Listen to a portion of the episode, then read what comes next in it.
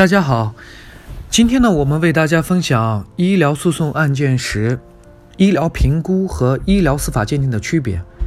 医疗评估和医疗司法鉴定呢，都是基于患者所有的就诊材料进行分析，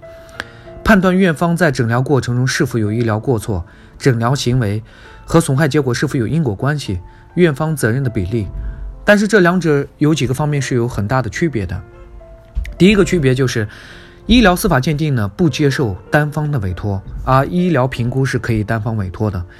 第二呢，医疗司法鉴定呢只有走诉讼了，在诉讼中由法院主持双方进行选择才可以启动。但是医疗评估呢在诉讼前、诉讼中都可以启动。对于很多发生医疗损害的患者来讲，在诉讼前就启动医疗评估，可对案件诉讼的必要性、价值有个底，避免盲目的诉讼。就跟我们之前探讨的，假设院方的责任不是很大的话，那么花钱找律师可能意义就不是特别大。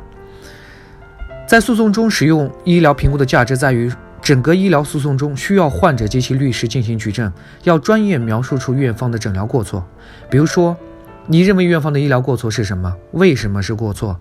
它具体违反了什么诊疗规范、专家共识、药物说明、药物配伍禁忌、国家法律法规等。而不能主观性的描述，比如说，我认为院方就是有过错，反正人进了医院，最后就发生问题了。这种描述是没有一点意义的。如果是这样的话，那么医疗诉讼，咱患者也没有必要去请律师了，你直接提交诉讼申请，然后等法院直接判决就可以了。啊，尤其是在诉讼关键的时刻，医疗司法鉴定听证会中，患者及其律师呢要清晰专业的描述出诊疗的问题，否则你的诉讼就像。你作为业余选手，在和专业的选手赛跑，你说谁会赢呢？第三个区别呢，就说医疗司法鉴定的结果对法院审判